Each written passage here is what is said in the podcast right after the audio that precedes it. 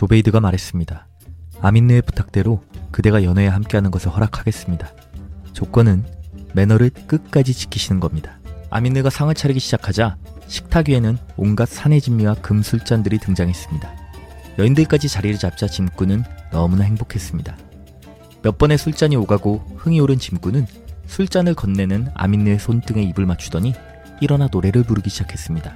이 노래의 멜로디는 전해져 내려오지 않으나 가사만은 전해져 내려오는데 향기로운 바람이 머문 곳에 좋은 향기가 나는 것처럼 아민느가 건네준 와인 또한 그녀로 인해 더 좋은 향이 난다는 내용의 가사였습니다. 이에 여인들도 일어나 한 곡씩 노래를 부르니 짐꾼은 세상 누구도 부럽지 않았습니다.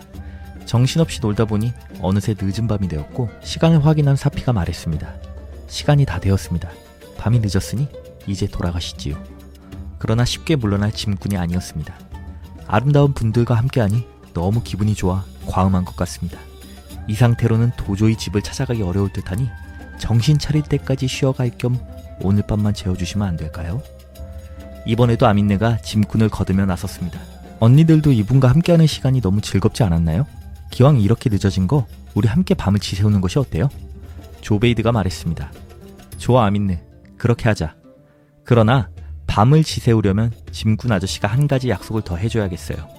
함께하는 동안 우리가 무엇을 하더라도 당신과 관련이 없다면 질문하지 말아주세요.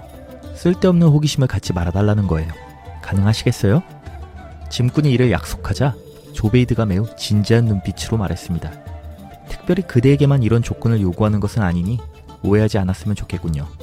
이곳에서 우리와 함께하기 위해서는 모두가 똑같이 지켜야 하는 일이죠. 내 말이 거짓이 아니라는 것은 저 위에 쓰인 글귀만 봐도 알 것입니다. 문구는 이렇게 쓰여 있었습니다. 자신과 상관없는 일에 대해 떠드는 사람은 좋지 못한 말을 들을 것이다. 짐꾼이 말했습니다. 걱정하지 마세요. 저랑 상관없는 일에 대해 신경 쓰지 않겠다고 맹세할 테니까요. 이 문제가 해결되자 아민네는 저녁 식사를 가져왔고 달콤한 향기의 향초로 호를 밝혔습니다. 그들은 다시 먹고 마시며 노래하고 시를 낭송하였습니다. 이때 밖에서 문 두드리는 소리가 들렸습니다. 항상 문을 여는 일을 도맡았던 사피가 일어났고 나머지는 그녀가 돌아올 때까지 자리에서 기다렸습니다.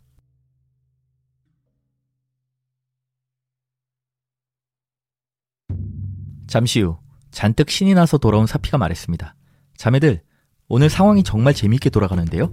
지금 밖에 수도승 3명이 와 있는데 바그다드에는 처음이라며 하룻밤 쉴 수 있도록 자비를 베풀어 마구간이라도 내어달라고 하는데 글쎄 이 세 명 모두 똑같이 오른쪽 눈이 애꼬예요.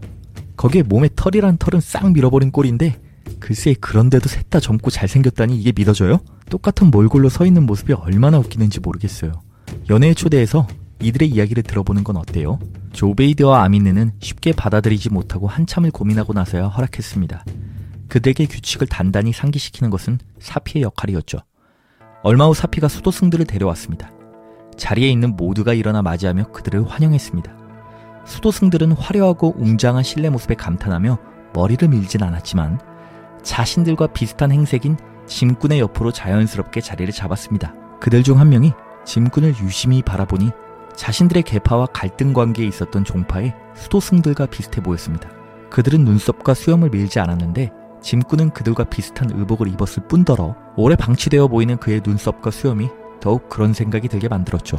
결국 수도승 중 한 명이 참지 못하고 입을 열었습니다. 아니 이 사람 반란을 일으켰던 아랍의 형제들과 행색이 비슷하지 않아? 이미 술에 많이 취한 상태였던 짐꾼은 이 말을 듣고는 벌떡 일어나 신경질적으로 말했습니다. 뭐라고? 반란? 처음 보는 사람에게 지금 무슨 말을 하는 것이오?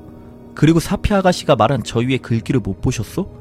내 행색은 당신과 상관없는 일이니 상관하지 마시오. 말을 꺼냈던 수도승이 매우 당황하여 말했습니다. 불쾌하셨다면 미안합니다. 당신과 다투려는 생각은 전혀 없소. 오히려 가르침을 받을 준비가 되었으니 노여움을 푸시길 바랍니다. 잠시 냉랭했던 분위기는 아가씨들이 이야기를 시작하고 아민느가 수도승들의 음식을 내어오자 다시 화기애애해졌습니다.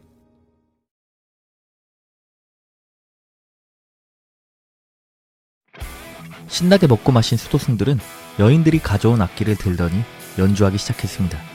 모두가 가사를 알고 있는 노래였기 때문에 흥겹게 노래를 따라 불렀는데 그 내용이 매우 노골적인 코미디였기 때문에 웃느라 숨쉬기도 힘들 지경이었습니다.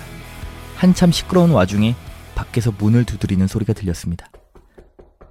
그날 아직 날이 완전히 저물기 전 칼리프는 대제상 자파르와 호위대 대장 메스르르와 함께 몰래 궁을 빠져나왔는데 그들 모두 평범한 상인의 행색을 하고 있었습니다.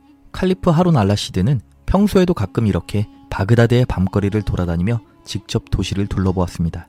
음악과 웃음소리에 매료된 칼리프가 대제상에게 안에서 무슨 일이 벌어지는지 알고 싶다며 문을 두드리라 명했습니다.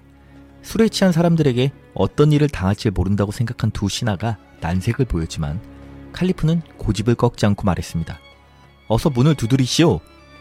대제상 지파르가 문을 두드리자 사피가 문을 열고 나왔습니다.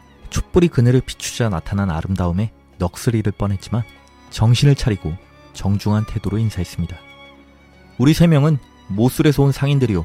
불행히도 우리가 머물기로 했던 여관이 문을 닫아 어찌할 바를 모르고 거리를 헤매던 중 빛과 노래 소리를 따라와 이 문을 두드렸소. 우리에게 호의를 베풀어 새벽까지 머물 곳을 줄 수 없겠소? 자파르를 유심히 살펴본 사피는 그의 뒤에서 기다리는 두 명과 함께 절대 평범한 사람들이 아니라고 느꼈습니다. 그녀는 자신이 결정할 수 없는 일이라며 기다리라 말하고 안으로 들어가 두 자매에게 이야기했습니다. 그들은 한동안 서서 고민했지만 이미 짐꾼의 수도승들까지 받아들인 와중에 오늘 한번 선행을 제대로 베풀어 보기로 하고 칼리프 일행이 들어오는 것을 허락했습니다.